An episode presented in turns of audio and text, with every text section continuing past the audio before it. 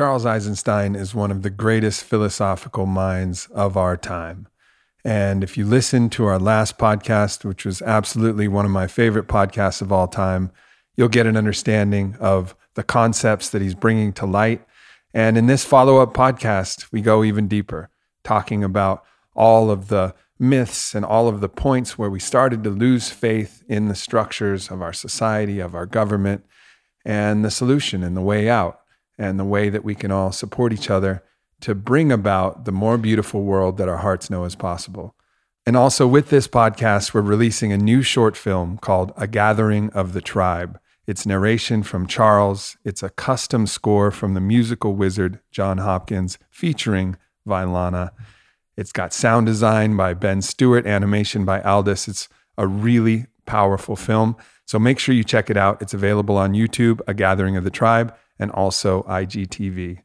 I can't wait to share another episode with my brother, Charles Eisenstein. But before we get started, a word from our sponsors.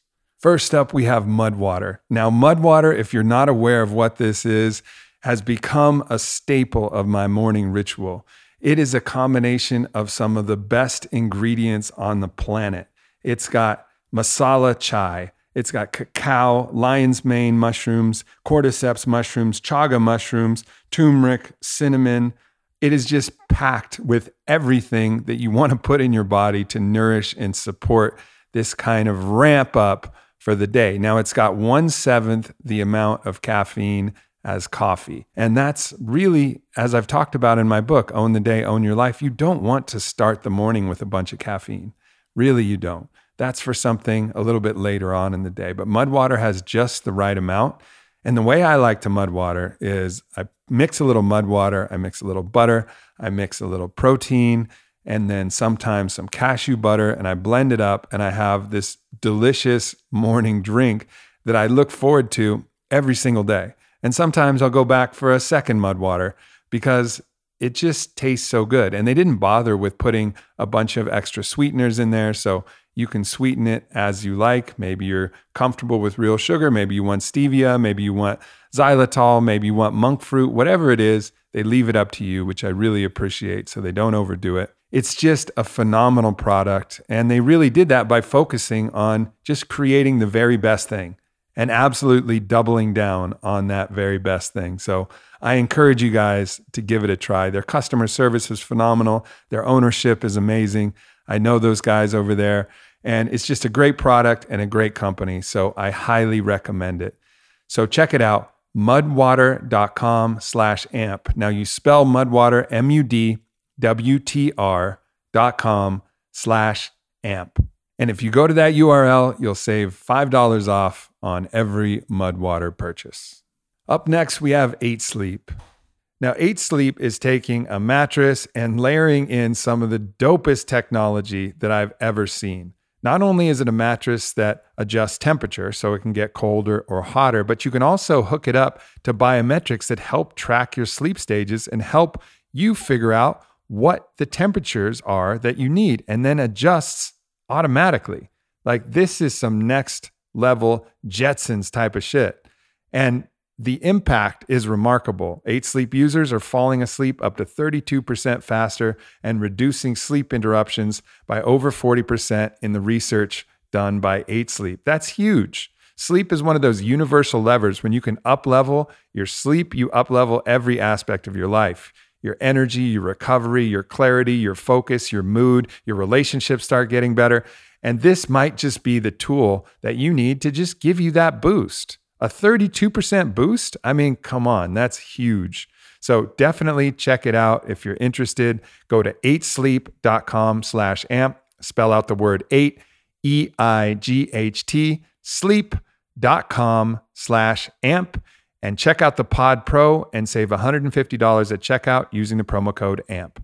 And lastly, we have Onnit. And I'm going to talk again about Alpha Brain Black Label. It took us 10 years to find a formula that was the black label version of Alpha Brain. What does black label mean? Well, that's just like the premium. That's the good shit. That's the top shelf shit. Now I love Alpha Brain. I'm actually on Alpha Brain regular right now and I feel sharp as fuck and I love it. But that's really actually only because I ran out of Alpha Brain black label. The reason that I like Black Label so much is it just has a couple different key ingredients. It has some nutritional mushrooms that actually help light up the brain. It also has different forms of choline and it has mucuna pruriens, which really taps into the dopamine system and really keeps me highly engaged, focused, and rewarded for the work that I'm doing. So, Alpha Brain Black Label is just my absolute go to. It's also really good as a mood enhancer. I just feel better when I'm taking it. And when my mood is better, I'm more productive and I'm able to be at my best. So, if you guys haven't checked it out,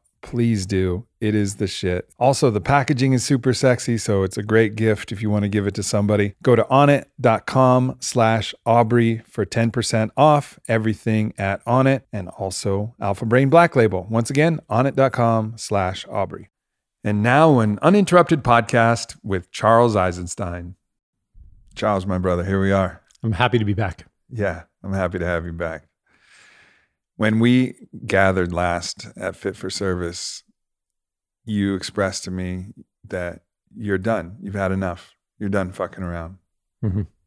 There's no more. What does that mean to you? I was trying to play it safe. I was taking refuge in a pretend ambivalence or pretend doubt or well, after all, I can never know for sure, so I'm not going to commit. And yeah, like there's a time when you don't really know. And and there's the temptation to grasp onto a story that may not actually fully be true. And then there's the time when you know what your truth is, but you're still not stepping into it. And mm. I was feeling that and looking into why I was not stepping into it and kind of playing it safe with philosophical bypass, uh, looking at both sides, you know, and mm-hmm. like accepting, accepting, accepting that maybe I don't know and maybe I don't know. But at, at one point, I'm just like, I've got to do something about this, right or wrong. I can't play it safe anymore. Yeah how did what was the feeling that you had in your body in that in intentional and perhaps slightly subconscious repression of your truth? Because i think this is something that a lot of people can understand. It could be a truth about how we feel about the world right now. It could also be a truth about how you feel about your partner in your relationship or your job or it's a universal that gets applied to a variety of different things. And a lot of people would say that this is what these diseases that we have are often diseases of repression, diseases of mm-hmm. withholding some truth, some aspect. And we'll podcast later with Zach, and certainly a lot of his medicine is about getting people through this. So, for you personally, though, what was the feeling of what did it feel like to hold back? Because I, I can identify with that feeling too. I felt I felt the same many times over the last 18 months. It was a feeling of being half dead it was clear to me what what is mine to do, what is mine to say. My whole life has converged many tributaries into the stream of what's mine to do right now. And I was like fighting the current. And because I had to shut down, like shutting down that required me shutting down a lot of other parts of myself. Mm-hmm. And I was physically shutting down. Like on my, my maybe on my soul level, it was like, here's your life, live it, or you're not going to be here anymore. Like it was that, and I don't want to like over dramatize it. Sure. But it was like, yeah, it felt like I was at a crossroads. Yeah. And there was no going back.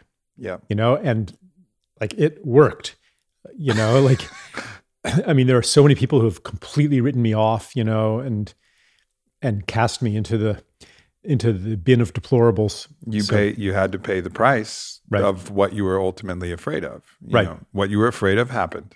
Right. And you paid it, and here you are on the other side of it, a more radiant and free being, living with yeah. a capital L. Yeah, you know, I, I, it's it's a bit more holographic than that. Right. You know, it's not for me, it hasn't been just like flipping a light switch. Like sometimes I do go back into that state, revisit it, almost as um as a as like part of my service because I know that there's a lot of people in that state. And in order to speak to that I have to visit it myself. And it's not even just um like a spiritual experiment. It it's full on when I go back mm-hmm. into that oh my god maybe I'm wrong about everything like for real mm-hmm. like really take that in and usually when I do that I come out of it stripped of some things that I had been pretty sure about or that I had kind of gotten addicted to. Yeah. Yeah. It's almost like mental hygiene, almost like hygiene for your stories is to is to question them all radically just to test them and make sure and see if any are not actually substantiated because we're we're such a story making machine we're making stories every second, all the time, whether we realize it or not, constantly. And some of these stories are going to be true, and or true true enough in in the sense of what is true. Yeah, stories can be a vehicle to express and um, bring into experience something that is inside a feeling. So, for example, uh, there's an authentic feeling of um, you mentioned in your poem incarceration, uh, repression, um, a insidious wrongness in the world, and and what wh- where is that feeling coming from? Well, it can get clothed in you know the diabolical cabal that is controlling the world story. And that story seems so true because it's giving voice to a feeling. Yeah. Now, that doesn't mean the story is true or false, but it because it's a vehicle for the feeling, I know that my belief in it when I go into that space, and sometimes I do, okay, um, but I'm certainly not an advocate of that of that story. But when I go into it, it seems like like irrefutably true. But because there's a psychology underneath it, you know, there's an emotionality beneath it. I uh, I hold it lightly. Yeah. Yeah. Because I know that I have I have buy-in that isn't just right. You have to yeah. be aware of where your inherent bias is going to lead you to right. actually try to concretize an emotional experience into right. a factual experience, which is also one of the ways that we build stories. It's like we build all of this. We have an emotion, and then we take all of the scaffolding of a million ideas and we try to scaffold that together into some kind of factual edifice that we can say, look, here it is, here's all the evidence. But really, all we had was an emotion. And then we're just gathering through our own selection bias all of the different beams and panels and things to make this thing look right. And you see this on, it's universal. It's on every yeah. every side, every person is doing it. And that's the irony of calling anybody a conspiracy theorist because we're all doing the same process. Some are just pointing it at different things in different ways. Right. Yeah. it it so right. So on the one hand, like pretty much the entire COVID phenomenon is it's an expression of this pattern where where there's there's an ambient anxiety in the world, a fear that is seeking an object, mm. preferably an object that we know how to control, we know what to do about. So, so you know, health has been in rapid decline for the last. I mean, you could say the last hundred years, but but definitely the last generation. Chronic disease increasing, um, autoimmunity, allergies, all kinds of chronic disease, and people know that there's something wrong.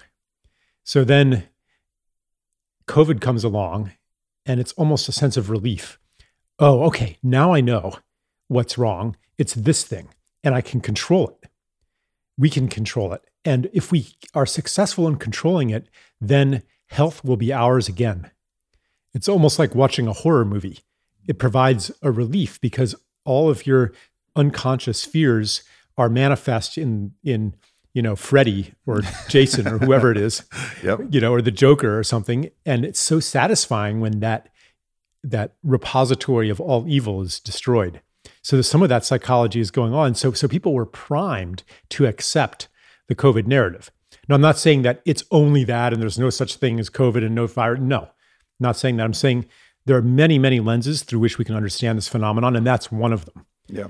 Uh, now on the other side, like on the conspiracy side or the like, I mean that's become such a pejorative term. I don't even want to say it, say it that way, but let's say the COVID dissidents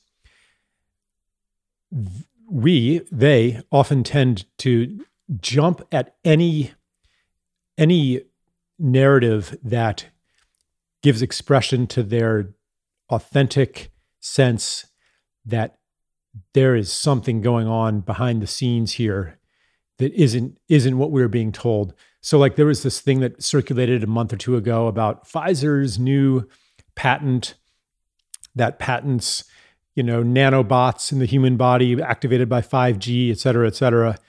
And, and people in the um, uh, counter narrative space were accepting that uncritically. I mean, I went and actually looked at the patent and it didn't say anything like that.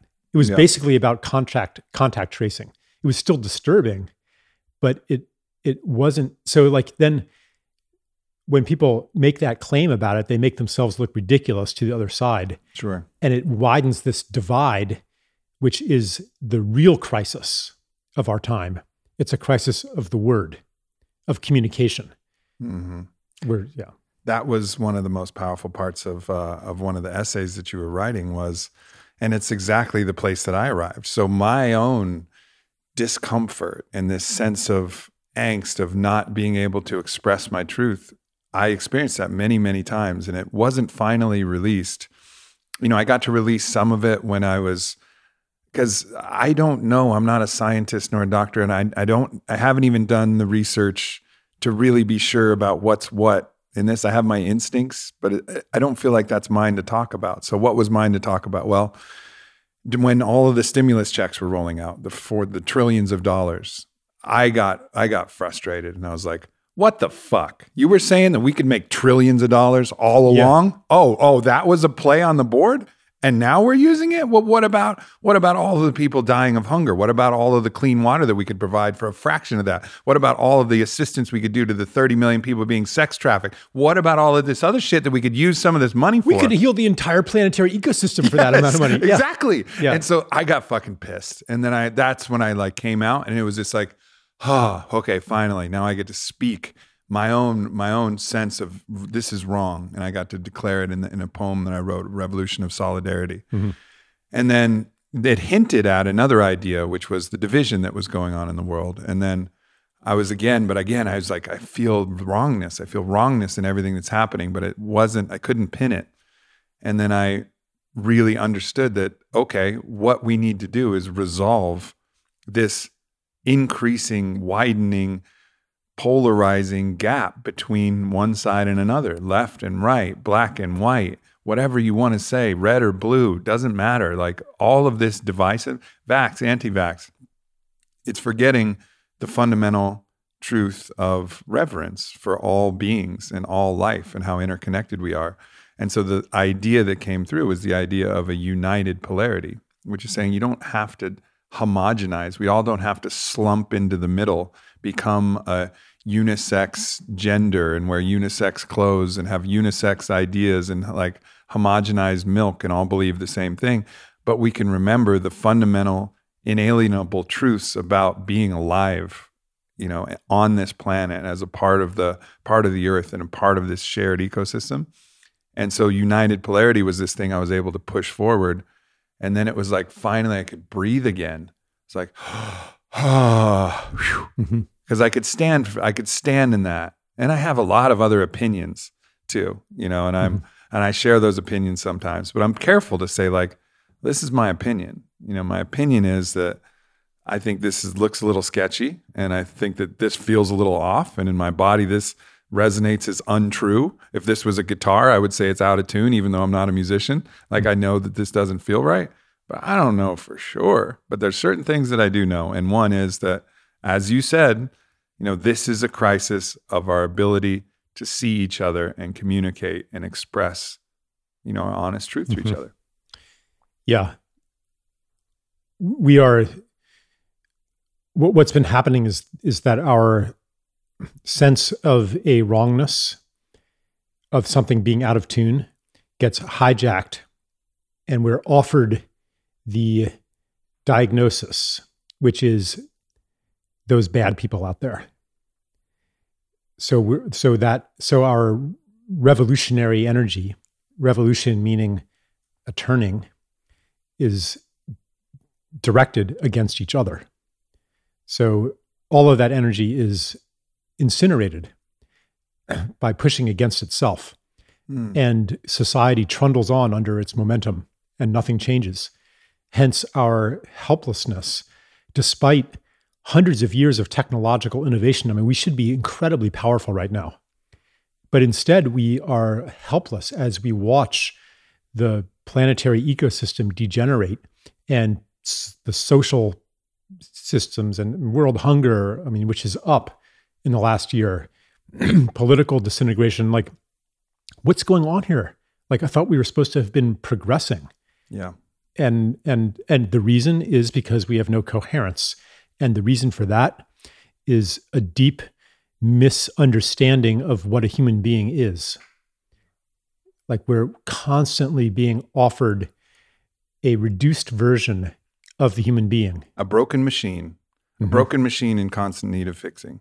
Yeah. And that there's some terminal place that we can arrive where it's all fixed. Mm-hmm. You know, this myth of the, the satiety point where it's all good, whether it's mm-hmm. retirement or whether it's one place, a state of health, like, like this some fixed point, a state of wealth, a state of, and it's this it's interesting thing that we try to think of ourselves like a machine that either works or but this is all on a continuum. And we're just fed this this fallacy and we we eat it up and chase these chase these desired states as if these states are going to exist. But of course they don't. And this is the this is the process to go back to what you were saying though you you wrote this so beautifully with coherency amongst us among us no other problem would be hard to solve as it stands the prodigious powers of human creativity cancel each other out. The crystalline matrix of our co creation has burst into shards. I thought that was a beautiful way to talk about how this energy that you're talking about is if we actually utilized it in its in its in a co-creative state in a way in which it was accretive and we were listening to each other and cooperating then, like the permaculturists say, the problem is the solution.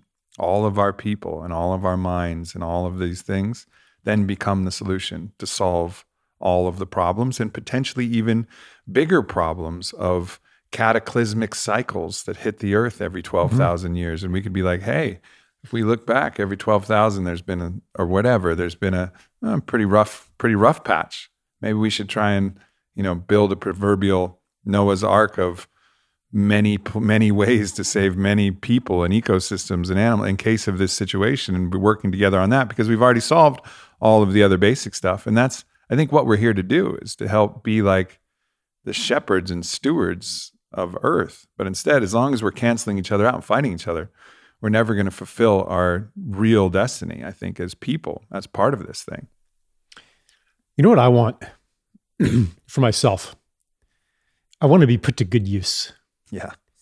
You know? And I think a lot of people share that. When you awaken to why you're here and how beautiful the world is, you just want to be of full service.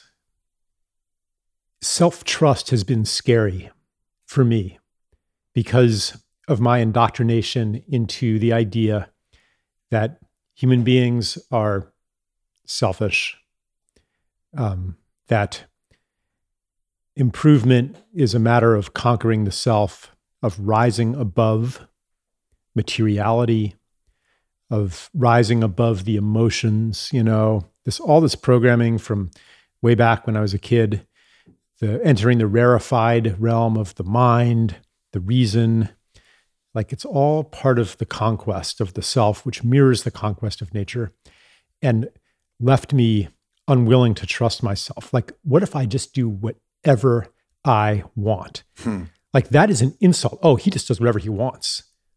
Does he really? Like, what do you really want to do? What do you really want is one Yeah. of the most interesting fucking questions in the world. What do you really want? Like, if you go down that rabbit hole, you find a lot of powerful things. Yeah. So I'm looking, uh, so I'm learning to retrain. Okay. So I'm looking at you and remembering what am I actually seeing here? I'm seeing life itself. The same life that is in a tree out there or a bird. That life knows what to do. That life is sacred. It's beautiful. It's part of the holistic functioning of all of life. Like no tree is just serving itself. It's bringing up water and nutrients from underground. It's sheltering birds.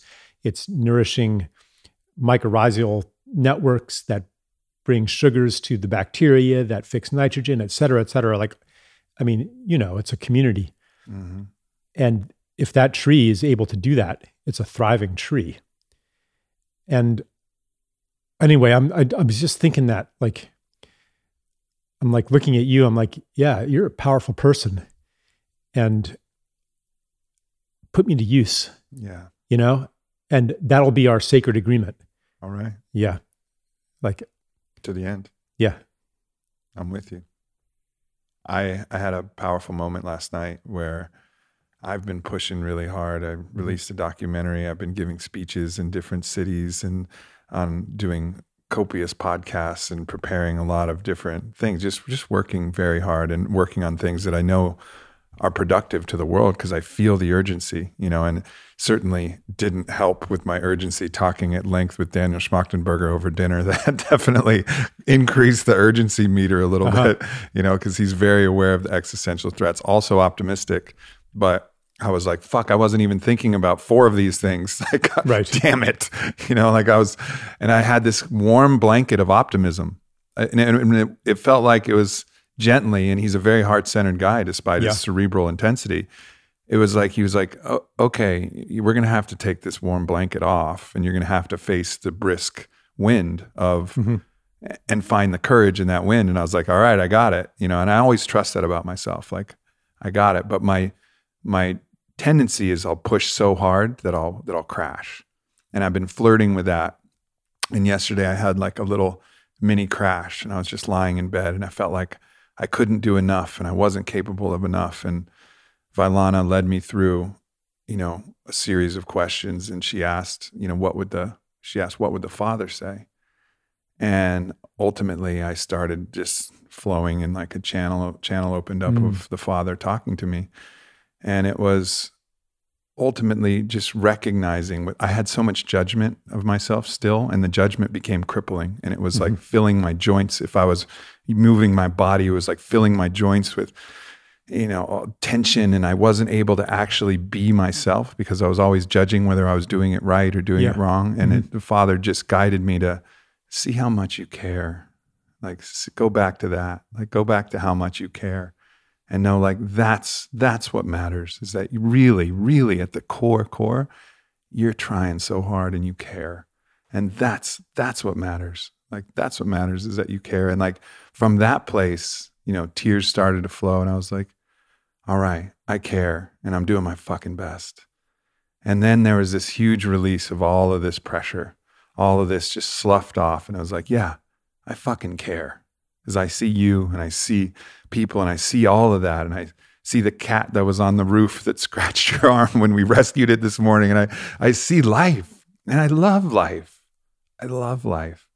And then that that is what the real motivation is. Not all and it comes from a different place and it's an inexhaustible source. You know, the the craving for things and the craving for items and whatever else and achievements and accolades and all that it's ephemeral. It's, it's a constant chase, a Sisyphean challenge.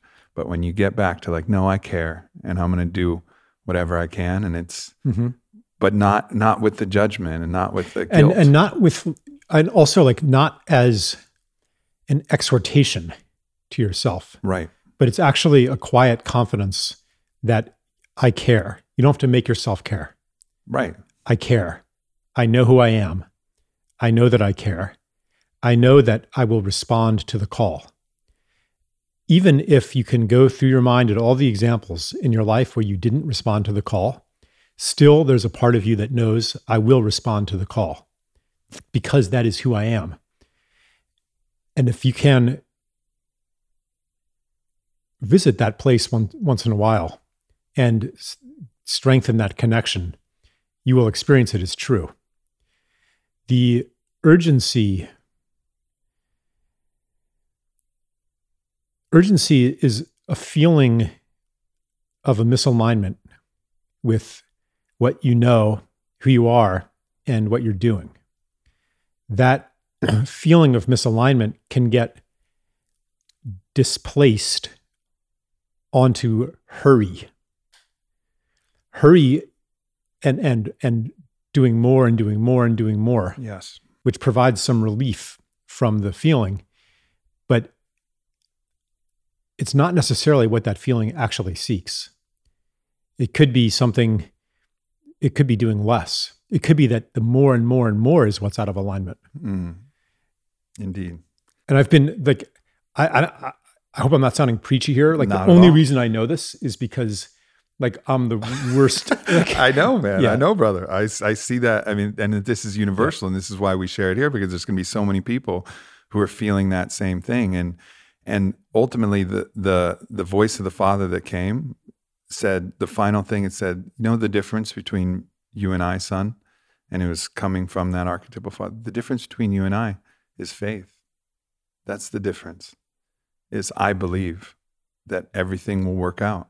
I hmm. trust. And that trusting then allows you to be, like, be who you actually are right. without the striving and trying and scrambling and chasing. Just be and do and move steadily and confidently. And that emanation, metaphysically and physically, creates results that are far beyond what the striving and trying and striving and more coffee at 9 9 p.m. because you got more things to do. It's more powerful than that. Right. Because then you can hear the call to play your role in the plan. The plan is far beyond human comprehension. If you try to comprehend it and map out how the society is going to transform, you run up against a brick wall of impossibility. The, the, the forces arrayed against change are way too powerful. It's, it's, it's a fantasy to think that we will see any significant change in the world in our lifetimes or maybe ever. But that doesn't take into account the mechanisms of change and healing that arise from synchronicity. Synchronicity is an outcropping of a deeper intelligence that that is available to coordinate the world. And when we listen to the call that comes through the body, through the heart, then we're able to participate in this orchestration. And it's like there's there's actually um, a grain of truth in all that QAnon stuff of trust the plan. The problem, though, is that it's not Donald Trump who has the plan. I mean, that's a, to think that Donald Trump has a master plan. I mean, that's a pretty generous view of Donald Trump. Okay, I mean, like I'm not saying anything about Donald Trump, but but I mean, come on, like Yeah, the guy is not playing 4D chess, you know, For sure. For checkers maybe, you know. But Yeah. anyway, I um, would see him playing checkers and turning over the board when you got your first king. You'd be like, "Fuck this game." You yeah, know? I don't know. I mean, I don't know. I, I, don't hate know to him. say anything, but you I don't know. in person, like I mean, people like like him, anybody in power is such a projection screen. You know, like Yeah. what is he actually like in person? I have no idea. Um, probably a mix, just like me and you. Of course. Anyway, um, but whatever he is, he doesn't have the plan. Yet, still, this trust the plan is one of these um, uh, expressions draped in story of an authentic truth. That there is a plan. Trust the plan doesn't mean that you don't do anything, though. It's that you trust the plan and your role in the plan and your cue to enter stage when it comes. And the form that cue takes is that you care about something. Yeah. And this goes back to your initial question. Like I was feeling the cue. I was feeling like it's my turn to do something.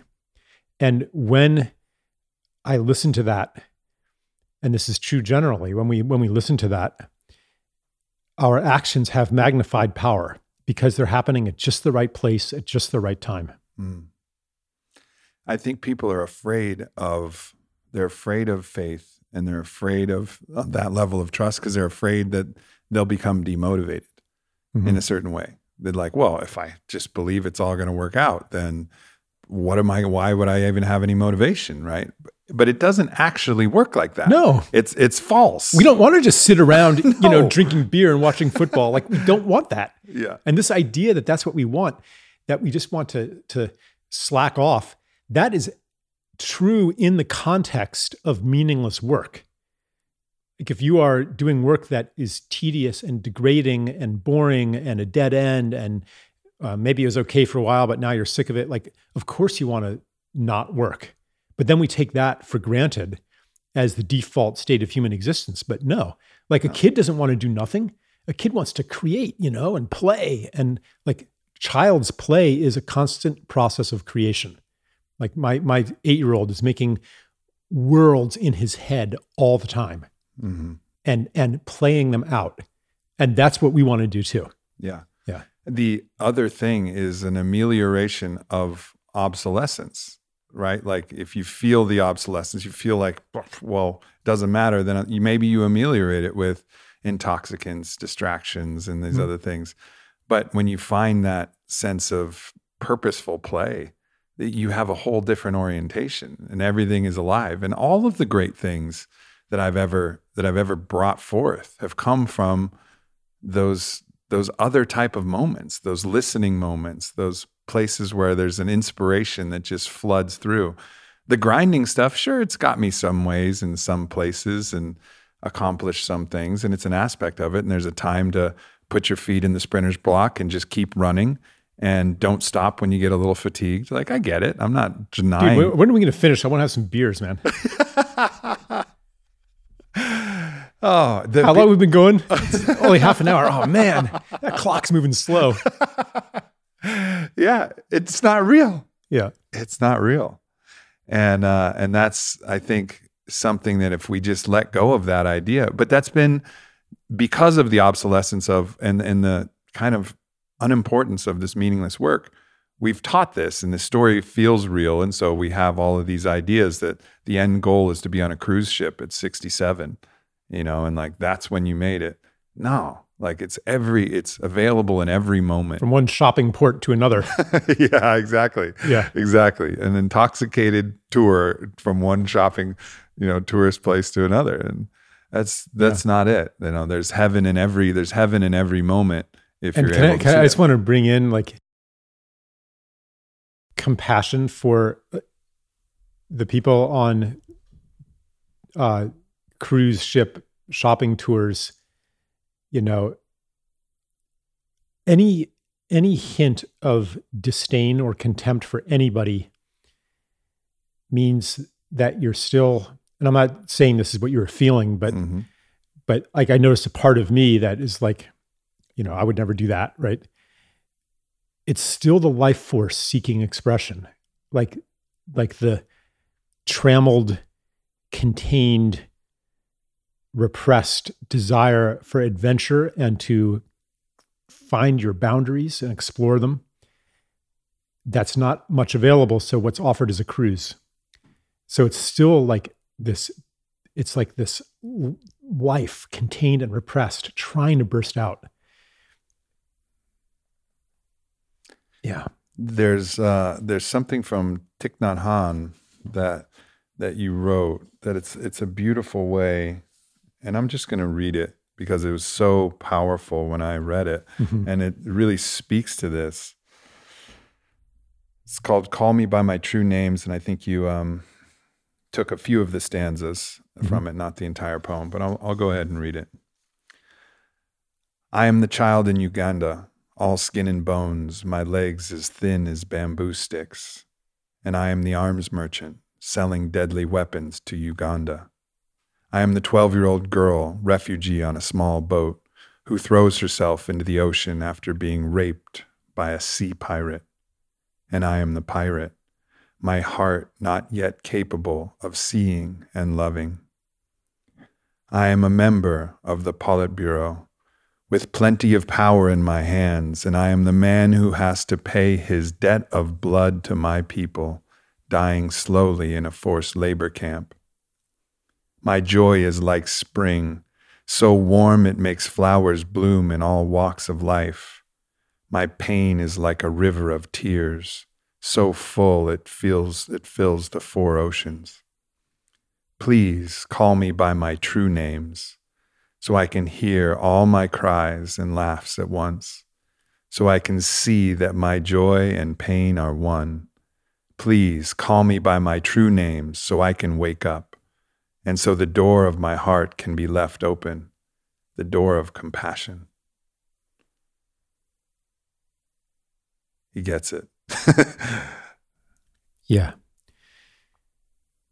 I remember when uh, this was years ago, I saw there was a, a deadly riot out west somewhere inviting involving two biker gangs, you know, and they were you know, fighting with whatever motorcycle chains and then the cops came and they started hitting the cops and they were all arrested, you know, and and there were the mug shots photos of these people. And and the it was reading it i think it was on salon.com you know and the entire article was an invitation to hate. It was like of course we need to be compassionate for um, you know black lives matter protesters and people who have a genuine grievance you know but these are just contemptible thugs and and the photographs were like extremely unflattering. And I thought they don't work on lighting in the mugshots. No. No. And I thought like every single one of these men was once a little baby. Yeah. Like an adorable cutums. And I thought, what happened to each of these men? Like what has to happen to a incredible, miraculous baby? I've been present at four births. That's the four best moments of my life. And just like I'm in tears every time the the the miracle of it, like this new being. What has to happen to a baby to turn them into a sea pirate, you know, to turn them into a dictator? Like it's like your poem at the beginning. Yeah. You know, oh my dear child, what have they done to you? What have they done to you? Yeah. And that doesn't mean that like people think, oh, well, if you have that kind of compassion, you're letting them off the hook.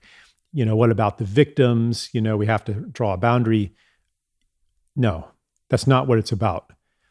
Even if we resist, even if we fight, even if we hold that boundary, it's not from a delusion that these beings are anything but what they are, which is sacred life.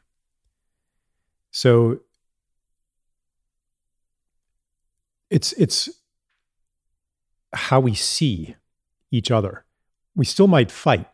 Like we still might I still might need to protect my children from you if you're coming at me with a gun or a no needle or something like that. No doubt. Oops, did I just say that? but slip. but it won't be I won't have to justify that by making you evil mm-hmm. in the abstract and then calling a crusade against you and your ilk in the name of good fighting evil. Because we see where that leads. Adolf Hitler did everything he did in the name of good fighting evil.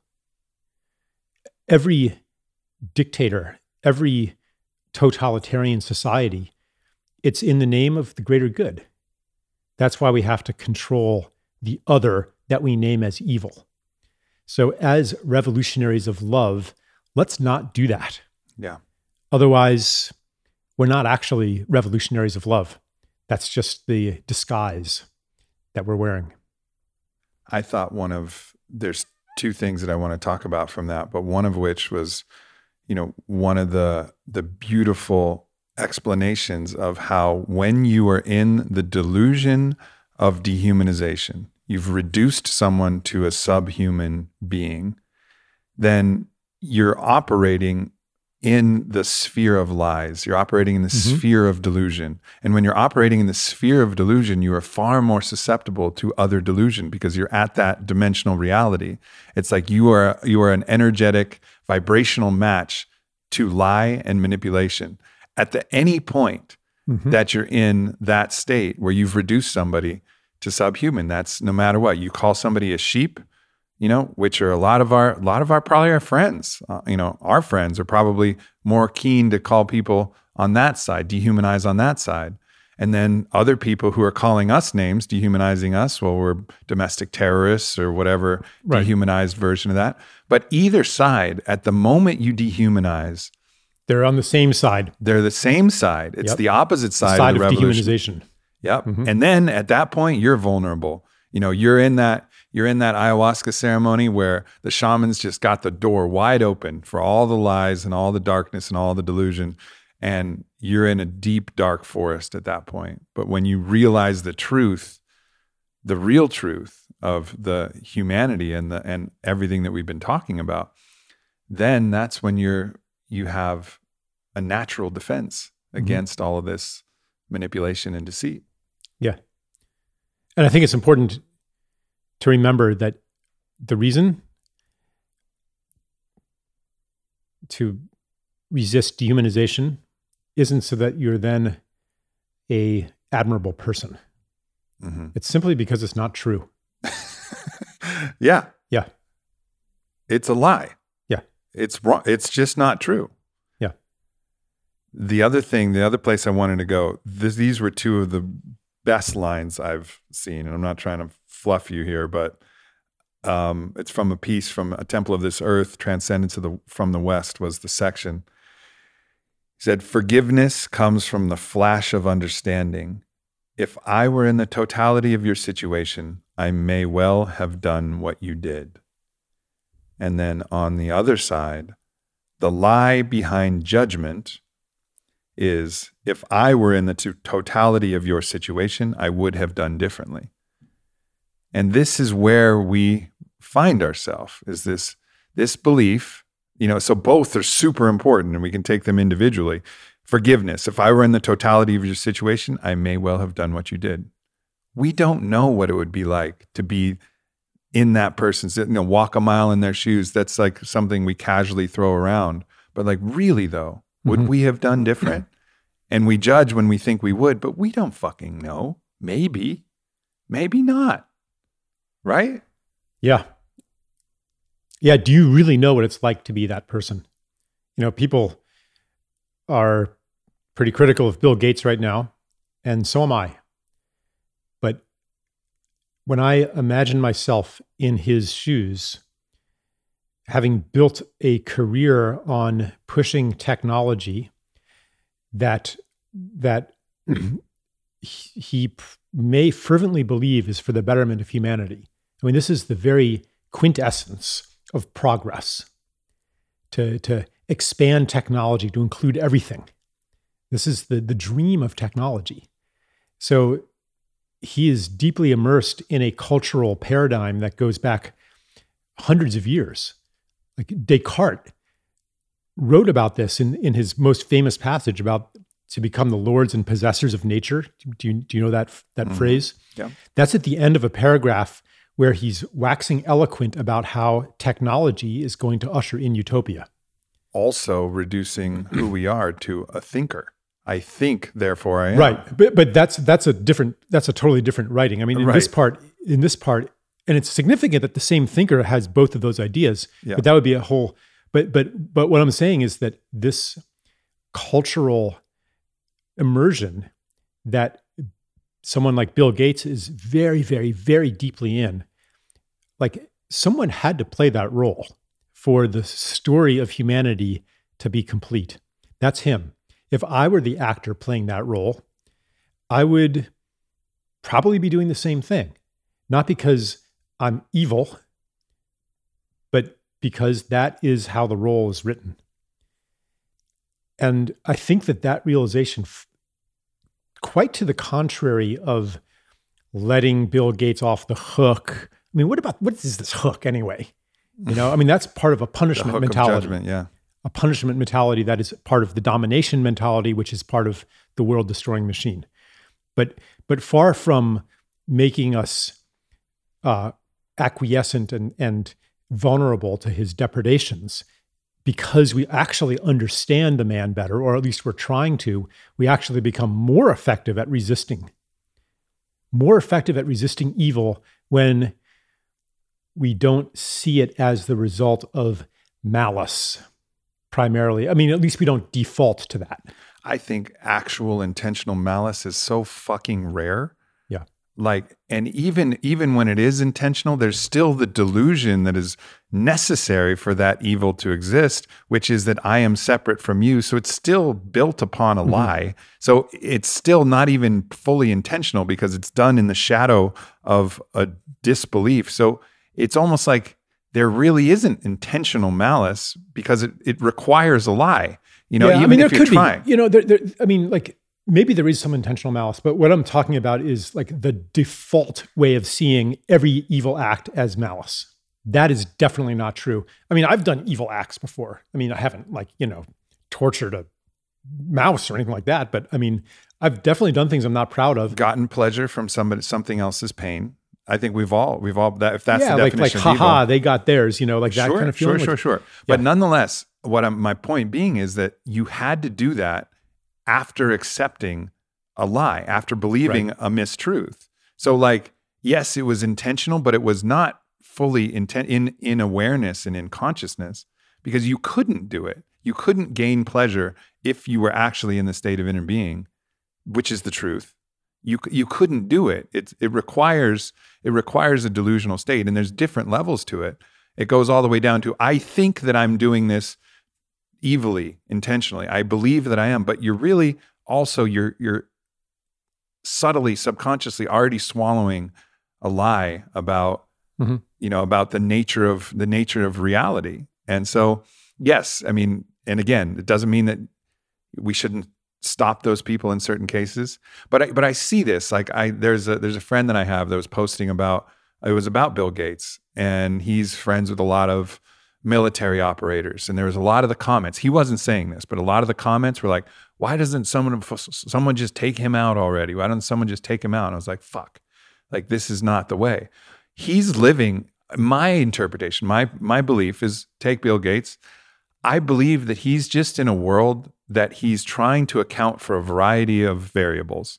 And perhaps, I don't know, but perhaps in his analysis, in his computational analysis, the way that humanity survives is a reduction of population. I'm not saying that this is true. Maybe. Let's say that it is. What he's not accounting for is magic and the opening of the heart and the collective awakening, things that we know to be true. So if he knew those things to be mm-hmm. true, and he could have faith based upon the sex magic practice that blew his mind and the breath work that caused him to scream and wail and the psychedelics that blasted open his heart and connected him to God and the conversations mm-hmm. like I had with the father. If he saw that, maybe he'd be like, fuck. There was yep. there was variables I wasn't accounting for. He's not playing with a full deck. He's not playing with a full deck. So the the goal is not take him out. It's like find somebody that's close enough to him that can bring him to the new mystery school, which has been a deep calling to like revive this idea of the mystery school, where it's such a strong allure that within there, there's going to be the love of the feminine and nature, from the feminine, from nature, of the mother, of the you know the psychedelic wine and whatever the thing is obviously there's a different paradigm now than there used to be know, in the Eleusinian Mysteries or Delphi, whatever they did. But this idea that there's a way to reconnect people to love and the magic that you and I know is true, that will change the computational analysis.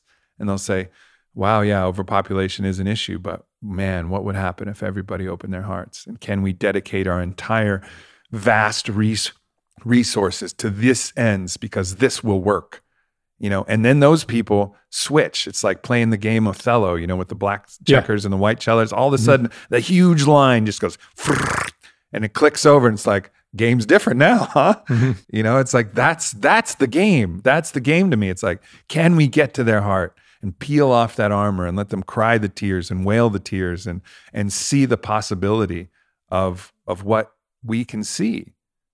It doesn't make us better than them that we can see it, We just happen to have been fortunate enough. My father set me on a vision quest when I was 18. Mm. I took MDMA and psilocybin in the mountains of New Mexico in a yurt and and was with the howling coyotes and a roaring fire and stayed up all night and felt my body evaporating. He didn't get that. So like am I going to say oh I'm better than him? No. I I had I was fortunate. I was lucky.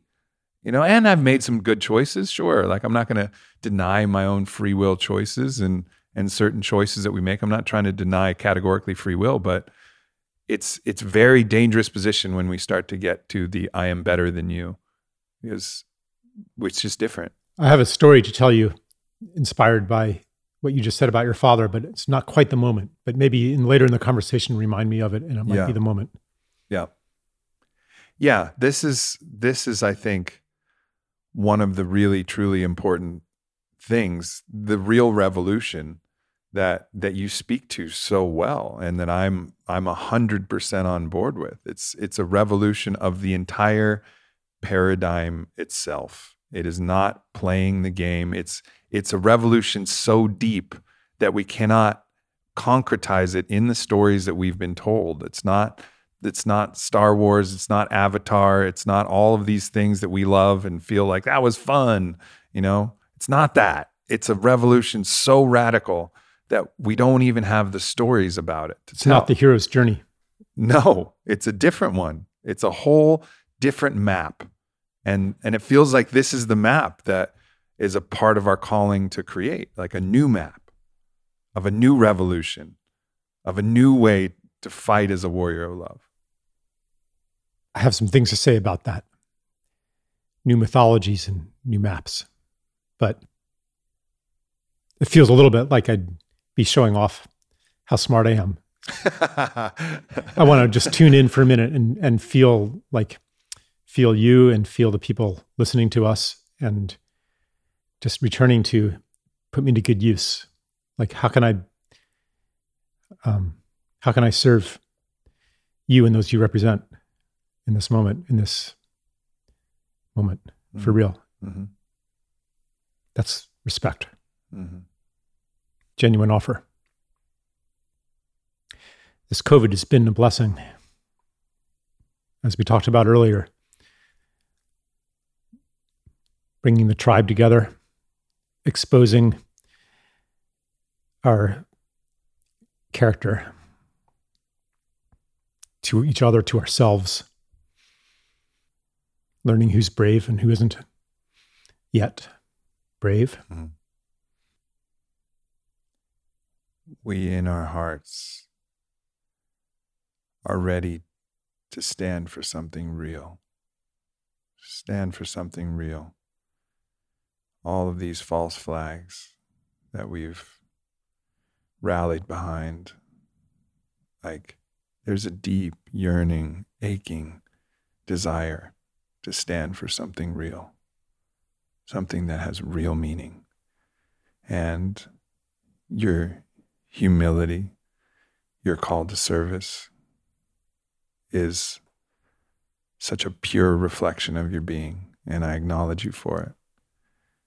And I also acknowledge that as clever as I might be and as much work and, and exploration as I've done, I've never encountered somebody who can so eloquently illuminate the principles upon which we can stand that can decorate the new flag of new stars and new stripes mm-hmm. And new and new ideas in that way and i speak for myself in that you know this is one of your great gifts this is one of the ways that you are putting yourself to good use is to show us the flag you know, a flag that we know that was in our heart already, but just say, here, here, look, look, this is now you can see it. And people are ready. Like people are ready. And if we can tell those, the, the flag will come in stories. It will come in a way of being. It will come in the way of gathering. It will come in the way of many things. But like that is, uh, that is the, a great gift that you're mm-hmm. offering. Yes. The principles are not something that you can write out in a list that whole way of approaching life. Okay, let's get the basic principles. Let's write the Constitution. That is a kind of a containment of the wild. But you're speaking truth when you speak of principles in the sense of the principles of a company, like the core beings.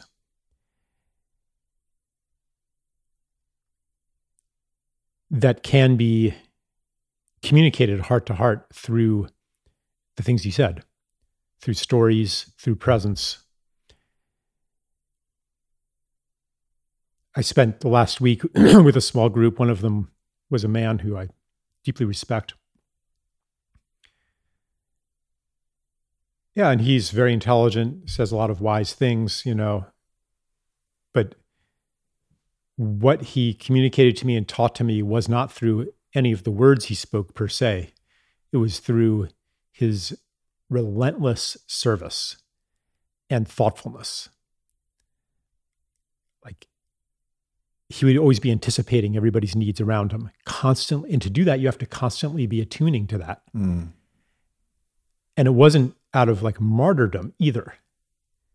It's like because of that orientation that doesn't come from trying to prove himself worthy.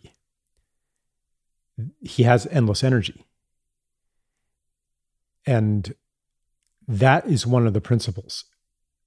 It is transmitted to me by his being. And even that description I gave, it's not, if you reduce it to those words, oh, okay, let me take notes here. Always be oriented towards service. Okay, that gets at some of it. But maybe you can feel this man's energy in my tone of voice rather than my words. Mm. Like that. Yeah, I think I think you understand what I'm talking about. Absolutely. Yeah. Because anything that becomes a saying can then the words have such ambiguous meaning and they're always just approximations. Is as you were saying it, it reminded me of the saying, Your actions speak so loudly that I cannot hear what you say. Mm-hmm. Right. And that is something that's cool to think about, but it can also be hijacked very easily into, okay, I get it. So this just means I got to do more and say less, you know, but you could still be doing and doing from the same place that you were saying before, which is a striving, which is a self aggrandizement, which is this kind of inflationary impulse to show everybody how something you are, something valuable you are, some some way in which you're virtuous. It could still be the same thing. You're doing could be the same thing as you're saying. It's just maybe a little more yang in that way. But so it does it's not like a universal truth, but to do things like he said. And then that was that was an exemplification of the truth of that of that phrase which is that his actions did speak more loudly than his words, but his actions only spoke that way because his actions came from a true reservoir, like a place within that was a sacred place that was connected to a sacred truth that's ultimately ineffable. Right. And it may not come from any kind of commitment he made to himself to be of better service to others. It might be a natural, organic growth coming from other work that he's done. So please don't aspire to be like him. Because the aspiring is right. is what's going to prevent you from being like him. It didn't come from aspiring. Yeah. Yeah. And and what you all you have to believe is there is when you understand the truth, when you see yourself as the tree, the chainsaw is no longer is no longer the same thing. Yeah, maybe you use it, but your orientation to that chainsaw and that tree is a much different thing you know? Right. Like you know that this is it's a different thing. And the same with people and the same with words. It's that you have to th- really believe in the state of inner being and that the state of inner being will have a natural emanation. And and that's all you must get that's all nobody must get to anything but that's the thing. It's just to feel feel what actually is and trust and trust and just trust like once you feel it and then just fucking trust it, yeah you might still cut down the tree but it won't be because of a delusion that it's just you know 70 feet of board board feet of lumber right it'll be in the full knowledge of what that tree is. Right. And and this is the way the shamans of the of the jungle of the forest. This is the way they do it. Before they pick any leaf, they're in psychic communication with that plant. Can I have this leaf? You know, and uh, we're going to use this for medicine. And it becomes root after a while but this is always they're always in prayer. Same with many many first nations cultures is they understand that they understand the ayni is the quechua word reciprocity and they understand they have an animistic view of all life. So they're always in communication even fire itself. And i learned this lesson in with don howard in wachuma. Like it was wachuma was showing me how everything everything is has a has a spirit and this sounds crazy but this is what it was showing me and this is what i believe. Everything has a spirit and even when you have asked the fire to light your mapacho like give a quiet thank you. Thank you to the fire to the element of fire and thank you to the tobacco and thank you to the paper that came from a tree that's wrapping the mapacho. Thank you. I'm going to yep. put this mapacho to good use. Can i say one thing about that? Sure don't say thank you if you don't actually feel grateful. Ah, yes. It's not a charade. Because then you're lying to the fire. Not nice. True. Don't say thank you if you're not grateful, which goes against a lot of parenting. Kids are always being told to say thank you. I never tell my kids to say thank you because I don't want to teach them to be insincere. But I might remind them of them having received a gift. And I might point out the generosity of another person. And then I trust their innate gratitude mm-hmm. that wants to give a return gift. And that might be a word of thank you in return. But it comes from gratitude. So if you are in a reality in which fire is just fire and a plant is just, you know, a bunch of biochemistry. Where's any possibility of gratitude? There's not a gift going on. Like, hmm. where's the gratitude?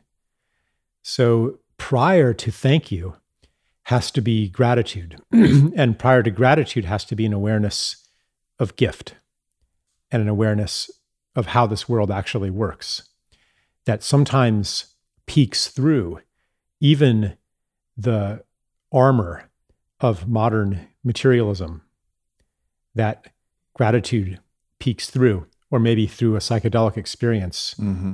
you're seeing beyond that veil and then the thank you becomes sincere mm. and i say that not to add like another layer of admonitions but to bring alive something that we all know. And once it's brought alive, it begins to work on you. Yeah. And you find yourself changing without making a promise. Oh gosh, I've been saying thank you without really being, oh my God, I got to change. You know, otherwise I'm, not, otherwise what? Otherwise I'm not a good person. Otherwise I'll be punished. I mean, where's that coming from? You know, so it's, it's to trust what happens when a new truth is revealed to you. Something comes alive and you change and you can allow that. It doesn't have to be hard. Yeah. It's not a battle, man. Yeah. Yeah. A great example of this is I haven't been one to do a lot of prayers before dinner because I had friends who were, you know, religious in a variety of different ways in, the Jewish faith and the Christian faith and a variety of things. And there was all of these, what felt to me like empty blessings, empty prayers. Thank you mm-hmm. to this, thank you to that, you know, blah, blah, blah. And it was just like, I didn't feel anything from it.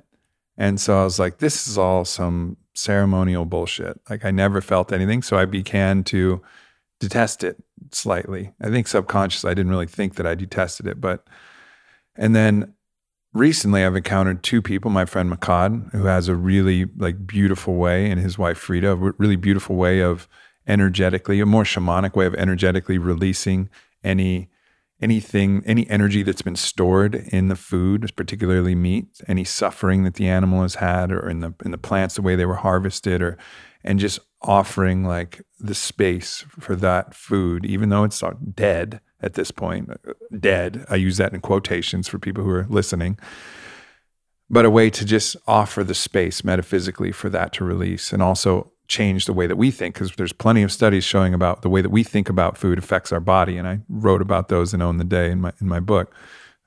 Phenomenal. It's all part of the placebo effect. So whatever is happening whether it's actually changing the energy of that what we call dead thing and changing the energy or whether it's changing our attitude toward it, either way it felt real and so Vylana and I started adopting that I was like, all right, this feels like something that's that's real. I, I felt the sincerity that he did it with, and his wife did it with, Frida did it with. Mm-hmm.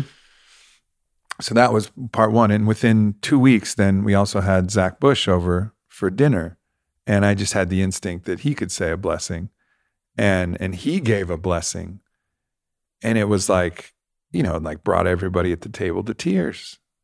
Like it was a thank you that was so real mm-hmm. like so true mm-hmm. that it was like, fuck. Yeah. And so now my whole paradigm about this thing has changed, you know, because I've also known people who've just been like, thank you, food, you know, and it's, it's like you're doing it out of a necessity, but how real is it? Like, right. don't even bother, just fucking eat. Yes. Unless you're going to do it for real. Yep. So that what you described, Zach Bush's prayer, that's one of the principles that decorates the flag. Yes, indeed. Yeah. And it's something that you either experience it directly or something of it is carried in your words. And it it's that recognition. Mm-hmm. And it's for me, it's one of those invitations into a new world mm-hmm. that that is uh, calling so strongly right now. Yeah, to so many of us. Yeah. It is. I want to stick with this principle because I immediately think of relationships because there's also the there's also the, you know, almost necessitated habit if you're in a relationship where you've established the I love you concept that you always say it. And in some way it's always true because you do you do love them. But there's also the the impulse to say it when you without really feeling it, which I'm now calling into question like, huh, what is what about that? What about when it is true, but as you're saying it, you're not feeling mm-hmm. it. So you say thank you because you are grateful somewhere down there. If you dig around, if you rummage in the basement, you're going to find your gratitude. If you rummage around, you'll find your love. But in that moment, you're not saying it. And it, to me, there's like an invitation to take a pause, to take a pause and be like, no, no, no, let me go find this thing before I express it. And also an understanding like, yeah, all right, I, this is a feeling that I can lose it sometimes, not out of intention or whatever, but let me feel it first before I say it. Okay. so, okay, words don't always mean what we think they mean. Thank you doesn't actually always mean thank you. It could mean, I acknowledge this. Right. Um, how are you? Hey, how you doing? That does not actually mean, please tell me how you're doing. yeah. It's it's a greeting. Uh-huh. Uh, I love you in a couple's dia- dialogue uh, can mean something like that too. It takes on a meaning in their own inner language, their their their couple's language. That doesn't mean what it might mean if you said it to for, for the first time to some new person. yeah, yeah, yeah. So I'd say like you know all the stuff we're saying, hold it lightly. Yeah. Um, words are alive.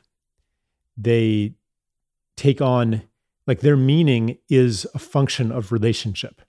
Any words I say to you mean something a little different than when I say them to some something else because who I am is a little different with you than I am with anybody else. And this is like another one of the principles. It's to hold all of these things. Um, I would I would say lightly.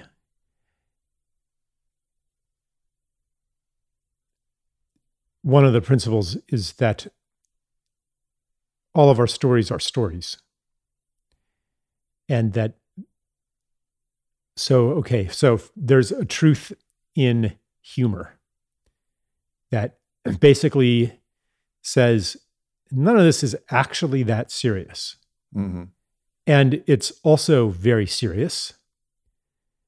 But on some level it's like it's like if you're acting in a movie or a play or something like that you're in the role and you're not going to be like in the play you're not going to be like oh and by the way that's you know not really a ship that's actually a set piece. Like you're not going to like yeah, sure. step out of the play. Like you take the role seriously and you you you fulfill the drama. But in the drama of of our lives sometimes like like in between shows like the actors step out of that a little bit. And we have these interregnums also these these moments where in order to to prevent ourselves from losing ourselves completely in the roles we got to step out.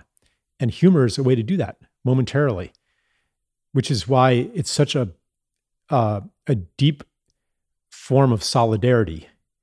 If you can make a joke to somebody then you're acknowledging the common condition of yeah you're playing a role i'm playing a role and with this joke we temporarily step outside of it because we're in agreement that this is all kind of funny. Hmm like any joke transmits that on some level hmm which is why the the um, humorlessness of a lot of our civic discourse today is a, a warning sign you know Yeah. of impending strife.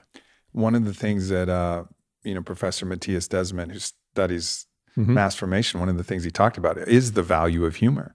Mhm. Because at the point that you're laughing, the every like nothing is funny in Big Brother, Right. right? Like nothing is funny in in, in Orwell's story, 1984. The only laughter, he says, Orwell in 1984, is the laugh of triumph over a groveling enemy.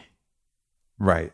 Yeah. Right. Some some glow, it, which is this perverted version of laughter, Right. right? Like, but yes, there's like this this real this real necessity to be able to laugh at ourselves for sure, and laugh at laugh at just different situations, and it, it as you said, it gives distance, and also the value of the r- I didn't mean elevation that, by the way. the elevation of vibration that comes from laughter too is like mm-hmm. laughter is bringing you to a higher state. And i was talking to Matías De Stefano is this kind of this cosmic encyclopedic figure. Won't go into all of that. The podcast will be out soon. But ultimately he was talking about the highest vibrational states that we can attain. And people are really keen on sex magic right now. Because of Mhm. course in the orgasmic you know energy of of sexuality and pleasure you're reaching a really high frequency if you're doing it with that intention.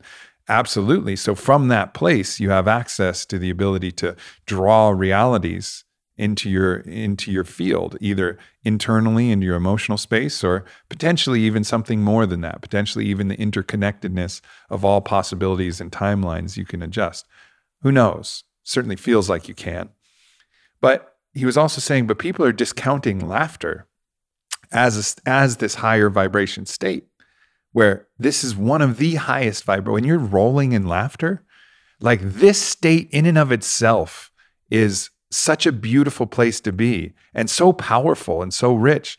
And then I started thinking about comics, and I'm friends with a lot of comics, and I'm like, oh, they're laughter shamans. Mhm. People are paying money to go there, to go to the laughter shaman so they can experience something.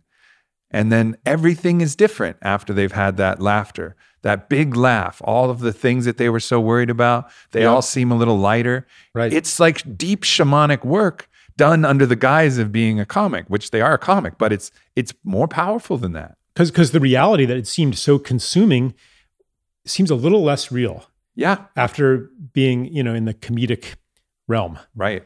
Yeah. It's it's yeah, it is profound. And I don't know, I just wanted to throw in there just like a little caution about the idea of like the higher and higher and highest one of the highest states um these states these vibrations are different but I'm not sure if I would put them on a scale simply because like laughter and humor can also be a deflection of intimacy. Like I've certainly used it that way when it's getting intense, you know, mm. derail it with a joke. So just, you know, yeah. th- so that but but what you're saying is is definitely true also. Yeah. Yeah. And also sex can also be used as a way, it can also be, it depends on how you use it. You know, right. it can be used as an escape for sure. I mean, you can whip open your laptop, hit in one of your por- favorite porn tubes, whip open your pants, uh, rip open, open your pants, and grab some lotion or go dry, whatever you want to yeah, do, yeah. and and you know that's an escape, and that's not exactly like, aha, I've achieved fucking samadhi through this. And same with same with laughter. I think it is important to say that all of these things yeah. and high doesn't designate better. And I think it's just an, an access. What I think he means is it's an access point. Mm-hmm. It's an access point that's different than, you know, something like jealousy or something mm-hmm. like envy or some, right. some one of these states where you have very little access mm-hmm. to do things. To, to manifest things into your life, to be magnetic. If you're just sitting and wallowing envy, you know, which some say is is one of those states, you're a little bit stuck and you're not oh, yeah. exactly going to draw a lot of beautiful things into your life. And so nope. I think it's just uh, about access, not necessarily about better or worse. And not that envy isn't a chord on the universal organ, their church organ of all existence. And that chord itself isn't also a beautiful part of the universal symphony. However, if you're stuck in that chord, you got very few options, you know, and I think that's the that's the idea is to give you some a little more play and a little a little more of an option. I want to talk about the idea of disclosure because we were talking about the basically telling the truth and you gave a, a really beautiful essay on what happened during the JFK assassination and how this sowed some seeds of mistrust and that's not the only place in which the world has seen something that didn't seem quite right and that, that didn't seem like this was a single shooter all set up in all the ways and we don't know for sure but it sowed these seeds of distrust and then there's COINTELPRO and then there's all of these ways in which we know that different authorities have been fucking with us. The billions of dollars of fines paid by pharmaceutical companies the the briberies the different things that we've seen and it's developed this poison pill. And so i'd like to talk to, you know, talk a little bit about this poison pill and about the cure for the poison pill and this importance of disclosure. And maybe we can bring that all the way back down to the personal as well. But let's talk about the macro first. Okay. To do that, I really would need to give you maybe a five ten minute version of the essay that you're talking about because sure. it has to start with the story. Yeah, please. Yeah. Uh, it started when I was holding a retreat and talking about the mythology of separation and progress and the the genocide and the ecocide that has accompanied this ascent of humanity, you know, and like the whole, I was laying out the whole thing, and a guy in the retreat was like, "Hold on a second. He's like, "It can't be all bad, you know. Civilization has produced incredible beauty as well."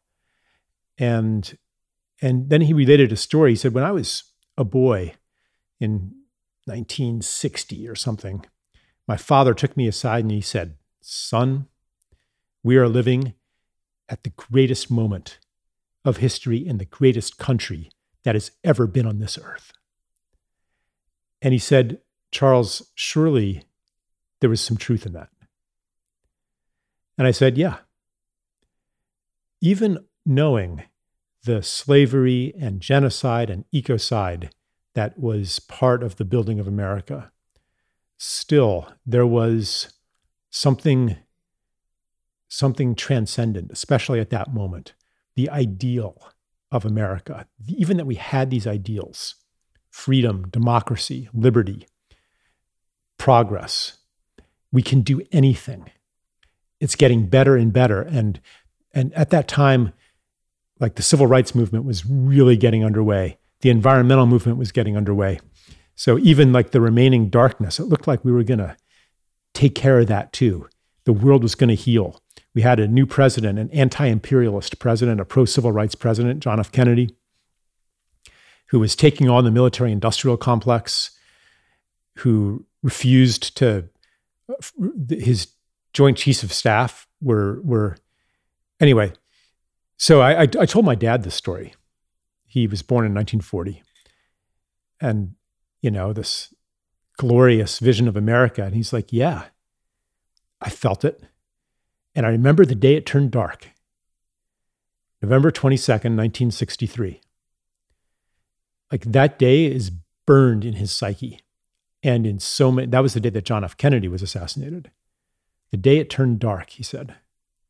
And after that, as much as people still pretended to believe to themselves, as much as they bought into the official explanation of what happened on that day, on some level, the dream died.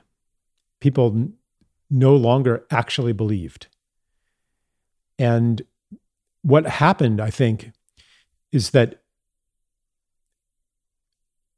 the public w- willingly swallowed an obvious lie. If you look into the history of it, I mean, there's no way that it was just like this lone shooter. I mean, on the face of it, like, I, am not going to go into the details. You know, watch Oliver Stone or something. I mean, you don't have to do that much sleuthing to to understand that. I mean, even if the official narrative is true, it's still a big thing to swallow. But people swallowed it easily mm. because they were afraid.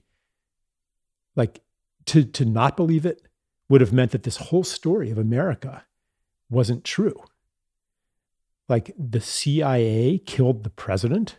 That's not how democracy is supposed to work. We're supposed to be the exemplar of democracy. So so people swallowed a lie.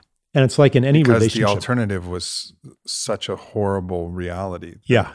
It was they couldn't they couldn't hold it. The dissonance was too yeah. great. Your reality would fall apart and your identity in that it's like in a marriage if there's a cheating spouse, yeah. usually the other spouse is the last one to know about it and he's going to be ignoring all the the whispers, ignoring all the signs, making excuses. And what's lost in that relationship is any kind of trust. So at that moment, the American public began to lose trust in the government. And it was no longer the government of the people, by the people, and for the people. An opposition developed, a, a, a, a rift that has reached an extreme degree today. And it also, because of this like deep seated distrust, it f- continually finds expression in all kinds of conspiracy theories.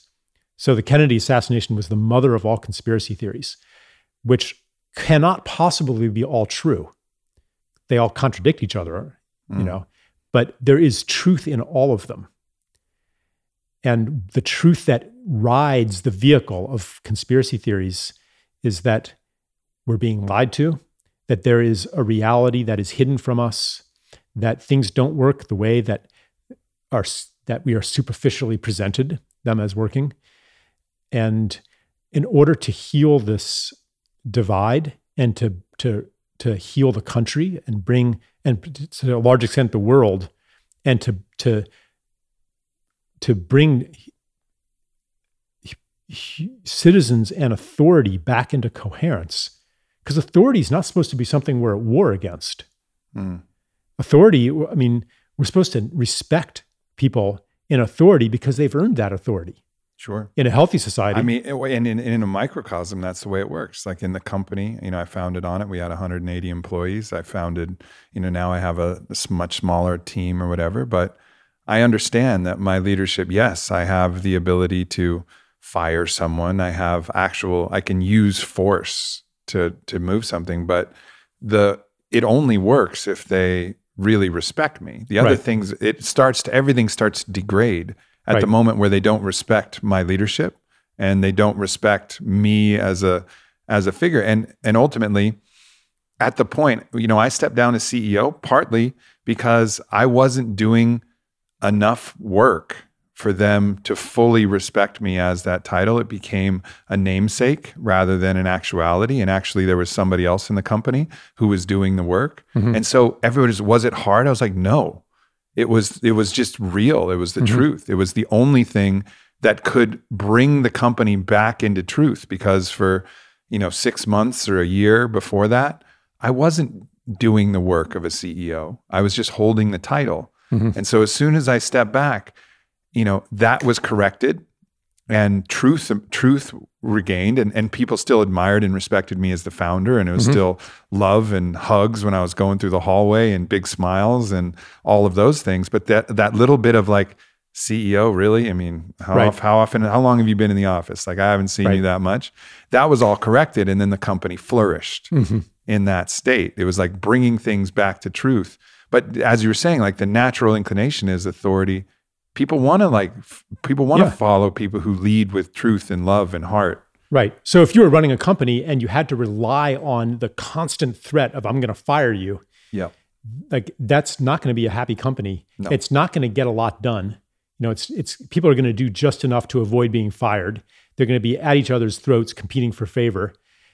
Kind of like this country right now. Yeah. Like if we had a healthy country, then people would willingly comply with all of the mandates because there would have been a history of, of trust built up. And we don't have that. So the very fact of this tremendous vaccine hesitancy, I mean, like I'm not hesitant, okay? like, oh, I'm about to do it, but I'm hesitating. No. Anyway, like like the very fact of this already means that there's a problem. yeah. And we have to, instead of demonizing the vaccine resistant, what's wrong with them? Let's come up with some psychosocial diagnosis, uh, like to, in you know problematizing them. We have to ask, okay, is their distrust well founded? What is it showing us about the relationship between authority and the people? How do we bring them back together again? And so, like you were, like you know, you opened this conversation with its disclosure, its transparency. That's where trust comes from. It comes from honesty. It comes from, yeah, here's me. And and so that's why I proposed, I said like the Kennedy assassination cover up was like this radioactive pill that was insinuated into the body politic that is generating poison, corrupting tissues, like sending this metastasizing cancer throughout the body. And you can fight the cancer forever. But if you don't remove the pill, then you're going to be fighting it forever and never healing it. And so, like, I'm like, that's what it's going to take. I even at the end, I even said, you know who you are. You know, Yeah. it's time for disclosure. And on top of that disclosure comes because lies grow. Like, in order to maintain a lie, you have to tell a bigger lie and a bigger lie and a bigger lie until you're living in a matrix of lies, which we are. So, so it, it you know, it's a big deal to remove that pill. And who knows what else gets revealed. And in order to prepare the ground for disclosure, we, the people, have to step into a place of forgiveness. Mm. Uh, so, so ultimately, the bargain has to be disclosure in exchange for amnesty, Mm. because the punishment mentality is it strengthens the field of domination of which lying and manipulation is part. It's part of the same vibration Yeah. and and that's the sacrifice that we have to be willing to make for the truth is to let go of revenge that's the the the guardian at the threshold requires that coin for us to enter into the healed society that is possible after disclosure Yeah. Yeah. It's so there's so many ways and there's I think if we all look in our hearts no matter where we fall there's all places where we mistrust the government. Maybe it's about UFOs. Maybe you've seen some footage and you're like I fucking that fucking thing is real and somebody's lying about it. May not be Roswell but it may be, you know, even that itself. well they a- admitted that they were lying to us now i mean like i mean Yeah. that's isn't that weird like 2017 new york times you know like all this navy stuff it's like like and life goes on as normal Well, it's because of what you said to to acknowledge that the government is intentionally lying in this patronizing way in any aspect. It it fundamentally changes our orientation to everything. And we're also not ready to forgive that. So it's it's too much, too much dissonance, you know. And so like I think it's it's happening in a gradual way. And but it, but as you said, in order to really heal, it has to be it has to be complete. It has to be a complete disclosure, really, fully, for this to for this to heal. They have to be like, all right, so check it out. You know, we had some advanced one, and I don't know if this is true. I don't I don't know. I'm not sure. I'm not even sure about aliens because I've seen a lot of aliens on DMT, and I'm like, fuck, man, maybe it's all a DMT vision. I, I'm not sure. I think so. I'm pretty sure. I haven't seen one though, but ultimately, like I heard that there was advance information about the planes that were coming to attack Pearl Harbor. We didn't create the planes. Japan was attacking, but we knew we had some intel. And we were like, fuck, if we let them actually bomb us, the whole country will get behind the war effort and we'll be able to stop the Nazis. So I can put myself in the mind of someone who understands our reticence after the brutal World War I, the reticence to enter another world war, and just say, no, no, no, let's pretend it's not happening. And them saying, listen, we're going to lose a few troops. We're going to lose a few troops anyways. But if we don't stop this, and I'm not saying it justifies it, this is not a justification. I'm just putting myself in the place of forgiveness where I can say, would I have done different if I were them and I was in that paradigm and I didn't believe in, in the metaphysical things that I do? Let's say they did know that and they're like, we know that if we let them bomb and we act surprised, then we will get a full support of the American people and they'll be we'll make all the we'll make all the weapons, we'll do all the things, we'll go and we'll stop the Nazis and we'll win and we'll stop this great horror from happening. And maybe pragmatically it was there's an argument that that was right. And then you could extrapolate that to you know, obviously people extrapolate that same thing to the 9/11, the towers, and that obviously is a different thing because you could say it's about terror, but it's a little bit easier to say that's a lot more about about money and oil and a variety of different things. But perhaps there was that belief in terror. Perhaps there was some. So you have all of this doubt and you don't know, but you just, this unshakable doubt. And then there's the truly proven things, you know, with like the COINTELPRO, the infiltration of the civil rights movement and things that we know existed. And as you said, some of this UFO disclosure. There's things that were that we know were there but are not fully acknowledged and integrated it's like a like a psychedelic journey can give you a revelation, but unless you integrate it, it just stays somewhere in the uncrystallized form and it, you haven't metastasized it in a in a healthy way. And I think we're in this place where we need that truth to be integrated and and let go of to really move forward healthfully. Because we're right now we're in a we're in a really poisonous spot. And I think it's as you said, because of this deep and well founded mistrust. And then it extends too far in some cases. Like, I mean, maybe there wasn't a moon landing, but I'm, I've talked to some astronauts and they're seem like honest and they're like, yeah, we, yeah, for sure we were there, you know? Yeah. And like, and then you could extend it even further to absurdity, which is the flat earth situation. Like, yeah, I know some very intelligent people who believe it. And like, we're about to send stratospheric balloons we have been already, and there's pictures that I'm getting on my phone because I'm a part oh, of. A you're part of the hoax too, huh, Aubrey? yeah, called Worldview, where I'm seeing the curvature of the Earth over like the Grand Canyon and stuff from fucking helium balloons. Like, and we're all going to go up there in like two years. So this is going to be a, it's going to be a tough day for the flat earthers when that happens. But nonetheless, I get it though because there's well-founded mistrust, right? And yeah. so, in order to cure the flat Earth, is a symptom, and it's a symptom of the same poison pill that's right. And the this the the the way to remove the poison pill is disclosure, honesty, transparency. I mean, this is a common theme, whether it's relationship work or politics. It's even the metamorphosis of the surveillance state. The surveillance state is actually setting the technological groundwork of transparency in a way. Right now, it's transparency of the all seeing eye, you know, at the center of the panopticon, you know, surveilling all of the people. But ultimately, it's everybody sees everybody, mm. not one sees many. So this is this is this is the upwelling of transparency that's coming into every aspect of our lives.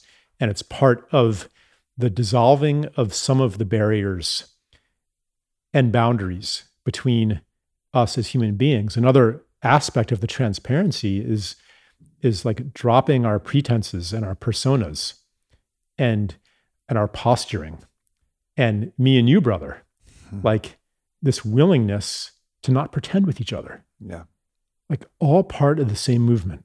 Yeah. Yeah. There was a there was in january i did ayahuasca down at soltara in costa rica with Vylana. Well, we're not talking about drugs, are we?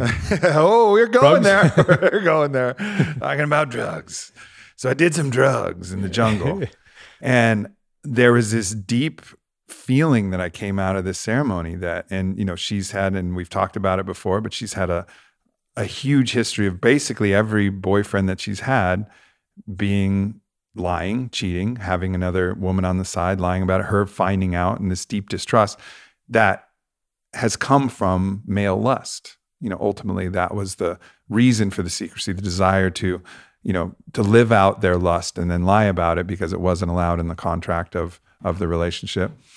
And so what I sensed was is that if I honestly expressed, even though I've been absolutely impeccable in action and deed, if I honestly expressed that I too carried that lust, but you can trust me, babe, you know, like I just need you to see that I carry that lust and I need you to not judge it and and to know me in that because if you don't know me in that, you don't really mm-hmm. see me. And if you don't really see me, you can't really love me, the whole me. You can just yes. love a part of me that you see. So I came out and I was like, hey, babe, like I, I had a big, deep calling to express to you and, and have you help me hold this mm-hmm. lust and see it. And she kind of laughed and she wasn't ready for it at that point. But it was this gnawing, growing thing that throughout the year, we ultimately had to we had to come to terms with it. And when she was ready, it was a big another journey down there was a big moment where she finally was able to see it and not fear it and trust mm-hmm. me and see me. And our love from that disclosure and her willingness to see it, you know, even though I expressed it, she kind of sloughed it off, just like the UFO disclosure. Yeah, yeah, whatever. Right. Like, wasn't ready to really integrate it because it was scary. But then when she was ready, then our relationship and our closeness mm-hmm nothing else changed other than the, the, disclosure and the receiving of the disclosure and the release of all judgment mm-hmm. about it. And then all of a sudden, our relationship hit even another level. Yeah. It's like, so this is a really important aspect of um, transparency or disclosure. Like, if somebody is lying to me, the first thing I ask is, why don't they feel safe to tell me the truth? Is it, and it could be simply because they have a habit of lying. And even though I'm not going to judge them, they think I am from past experience. Okay. But it could be that I have judgment, that even if I try to restrain it, I'm going to, some on some energetic level, be shaming them, be punishing them, going to hold it, use it against them somehow. Or just a simple withdrawal of your love temporarily, yep. which is cold, cold wind. Right. So that's what I ask myself if someone's lying to me. And translating that into the relationship between the people and the government, we can ask the same question. Like, if they're continuing the cover up, what part of that is because they don't feel safe? Like, part of them wants to reveal. This sure. is this is true in relationships too. Like the cheating spouse wants to get caught on some level yeah. will will sabotage his own efforts to to maintain the pretense. They want to get caught, but they're afraid. They're afraid of disclosure with good reason. Mm-hmm. When you read the stuff of like, yeah, we're going to court martial them and they'll be on the gibbet, you know, like that's why um, disclosure and I said amnesty, but it could be forgiveness. Um, but it's really at bottom, it's a release of judgment. Yeah. That's why those two go hand in hand, just like in a relationship. And I'm not yeah. I'm not saying that we got our we distraction got our, we got there. our friend. We yeah. got our friend. The, the cats have been a part of our journey all day. Yeah. Deciding right now is a good time to exercise those claws. Yeah. So yeah, um, it's not to say um, you know, not to say if someone's lying to you that you're to blame, you know, and, and but but it is it is a dance. It's creating. And there's always work to do on both sides. Like Yeah. even if it's a tiny speck of judgment, like what is being reflected to you by the lying, and are you willing to like like there's like this dominator part that's like yeah if I only catch him in the lie, then the tables will be turned. Mm, If you actually want respect, you have to let go of that. If you want equality, if you want a relationship without controlling each other and dominating each other, and let's also talk about politics here. If you want that, you have to let go of the power that you will get when the lies are revealed. mhm. That's the sacrifice we put on, on the altar of healing relational, political, everything. Yeah. the this is a fundamental practice of transformational experience. So, you know, m- some of the most powerful and profound breathwork facilitators are Lucas Mack, Hella Wesson, and they came out to Sedona to offer the breath work. And the breath work is, you know, an hour of continued breathing and it's incredibly cathartic and many emotions will arise and some of them will look straight up like an exorcism. But the only and I, and I don't say that in a denigrating way, it's just like energy or even a demonic Catholic way. It's just like energy is moving at such an extreme level, and the tears and the crying and the wailing and the, mm. you know, and so there's very trained, you know, highly trained facilitators and really intuitive people who can guide this thing. But the agreement is, is that everybody watching will only receive anything that emerges with absolute radical love. Mm-hmm. And that freedom of expression and permission to wail, to cry, to ask for help, to moan, to whatever comes to orgasm, you know, which sometimes happens in breath work where that energy comes, like that permission of non judgment, that allows the freedom to allow the healing to occur. And it's, it's such a such a fundamental principle that applies to every different thing. That's what you call a safe container. And the safe container can be in a dyad and just a relation. It can be with yourself. Probably the most safe container is with yourself. Can you admit to yourself your own shit without judging yourself and Right. removing your own self love? Probably the fun, most fundamental place that we need to have disclosure.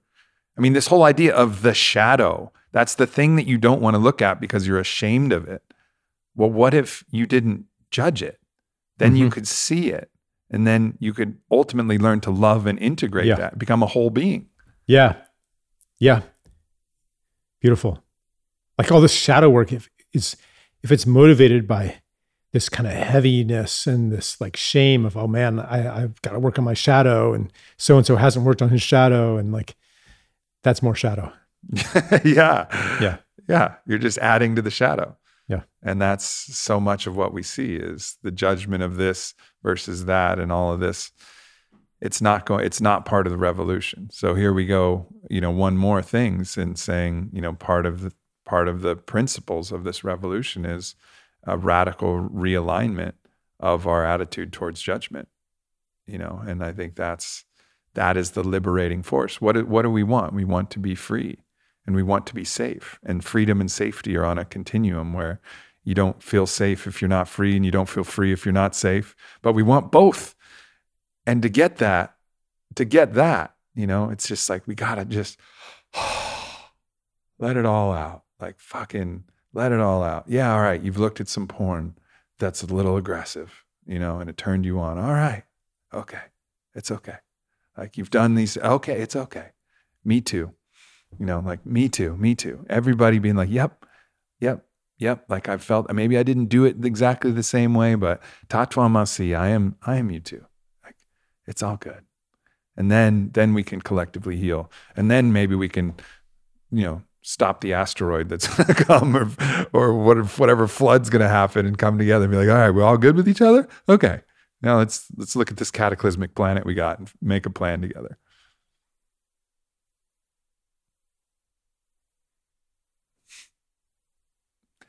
Anything else you want to add? A message from your heart? Anything else that you would want to express that could find or meet people in a place that could be some medicine, some inspiration, some clarity. Just want to open the space for your intuition, your desire to serve the good of all. Somebody offer me a keyword that is a uh, portal to something that's really on people's minds right now. Guilt. Mm-hmm. For me, guilt is really fear of getting caught, fear of somebody finding out what I've done. It's like bedevils me. You know, if I've done something, but nobody knows about it, I feel guilty because, like, I'm going to get caught. One of the ways that parents control t- children, teachers control children is through punishment. You do something against the rules, and if you don't get caught, nothing bad happens to you. If you get caught, you get punished.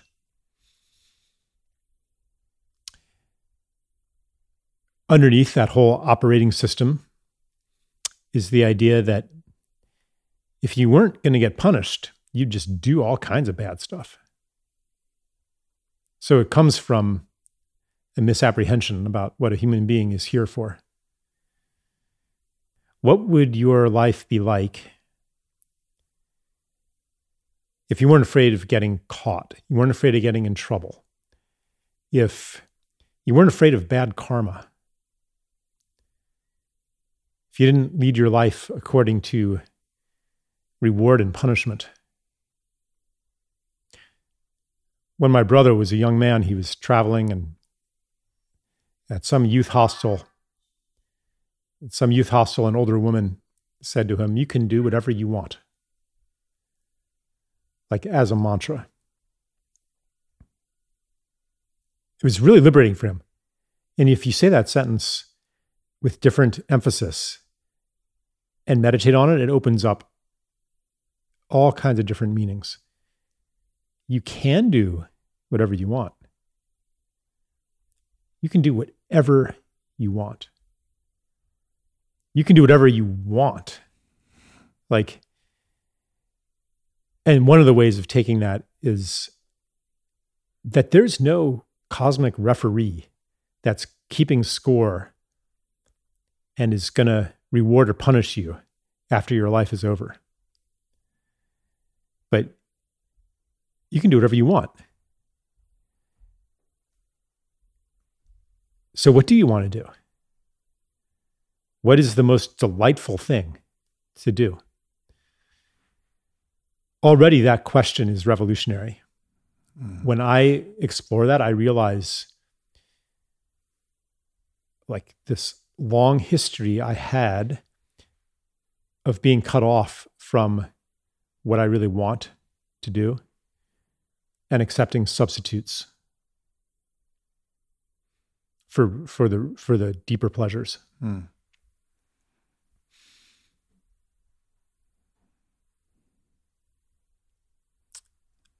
Like there's this idea that if you let go of guilt, then you would be a bad boy. There would be nothing to restrain you.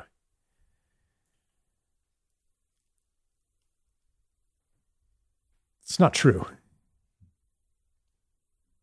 But what it does is confront confront you with yeah. okay, if there's no punishment, then what? How do I live my life? And contrary to popular conception, it won't be a degenerate, destructive life to others and right. yourself. Right. It'll be quite the opposite. I experience guilt in this guilt of I'm not doing enough. Like and it's this it's this constant feeling of I'm not doing enough, which restricts me from doing what I want. So the actions that I take are not bound from love, that motivation that we talked to, but they're motivated by guilt still. And so they're bound in guilt. And so they're bound in judgment. Any action right. taken in guilt is bound in judgment. Enough for what?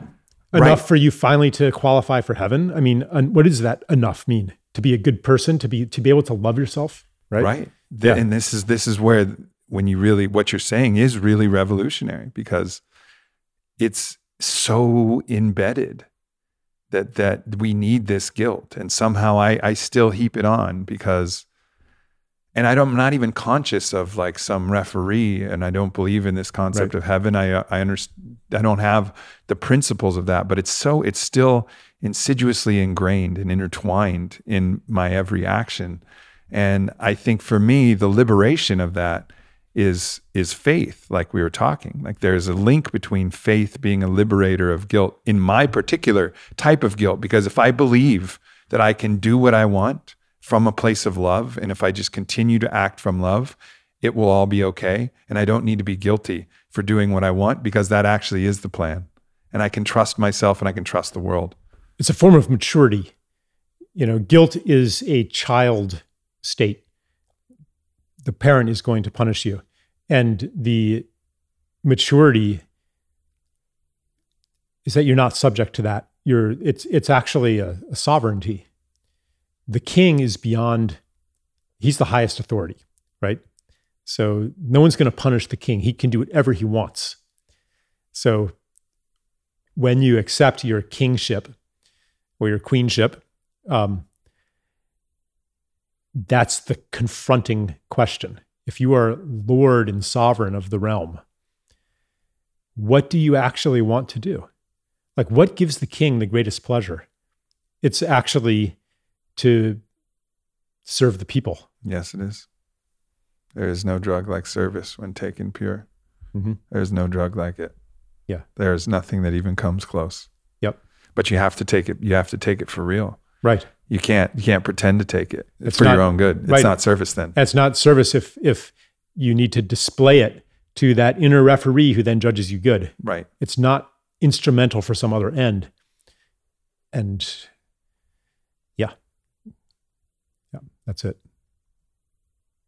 Well, as we said, you know, thank you for being a thank you for being a light that shines on, you know, on this truth that we all have, illuminating, illuminating a flag that we all carry in our heart, like a true banner, a banner of a banner of love and a banner of interbeing and a banner a banner of what we really are which is what we truly want to fight for.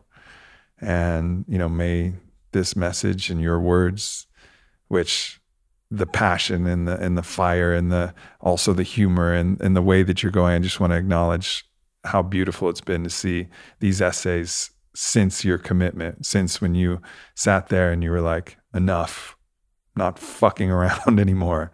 You know, it's been beautiful to see a brother take that you know, take that mantle, receive the arrows of criticism and the injustice of the world trying to tear you down and not be broken by it and just continue to steadfastly, you know, offer yourself to be put to good use. And damn, your the universe is doing a good job putting you to good use. So I, I just honor that in you, brother.